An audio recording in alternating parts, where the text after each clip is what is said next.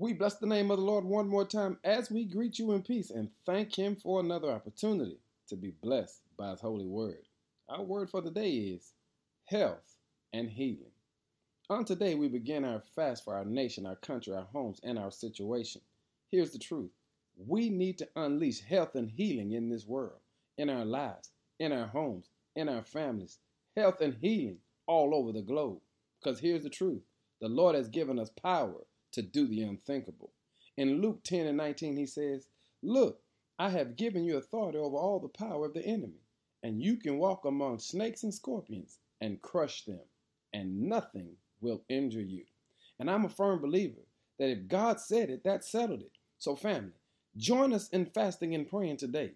We're asking God to allow us to tap into the authority that He's placed in us. He says, I have given you authority over all the power of the enemy, and you can walk among snakes and scorpions and crush them. On today, we're asking God to give us the power to unleash that authority, you know, health and healing, to unleash that authority that will turn this world around, that will turn our lives around. Here's what he says You can walk among snakes and scorpions and crush them. And here's the vital part and nothing will injure you.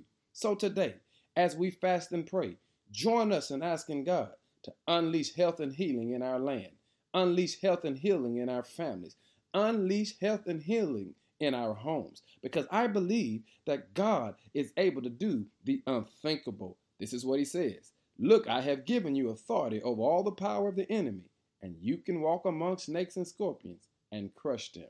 Nothing will injure you. Lord, we're asking for health and healing. In Jesus' name, amen.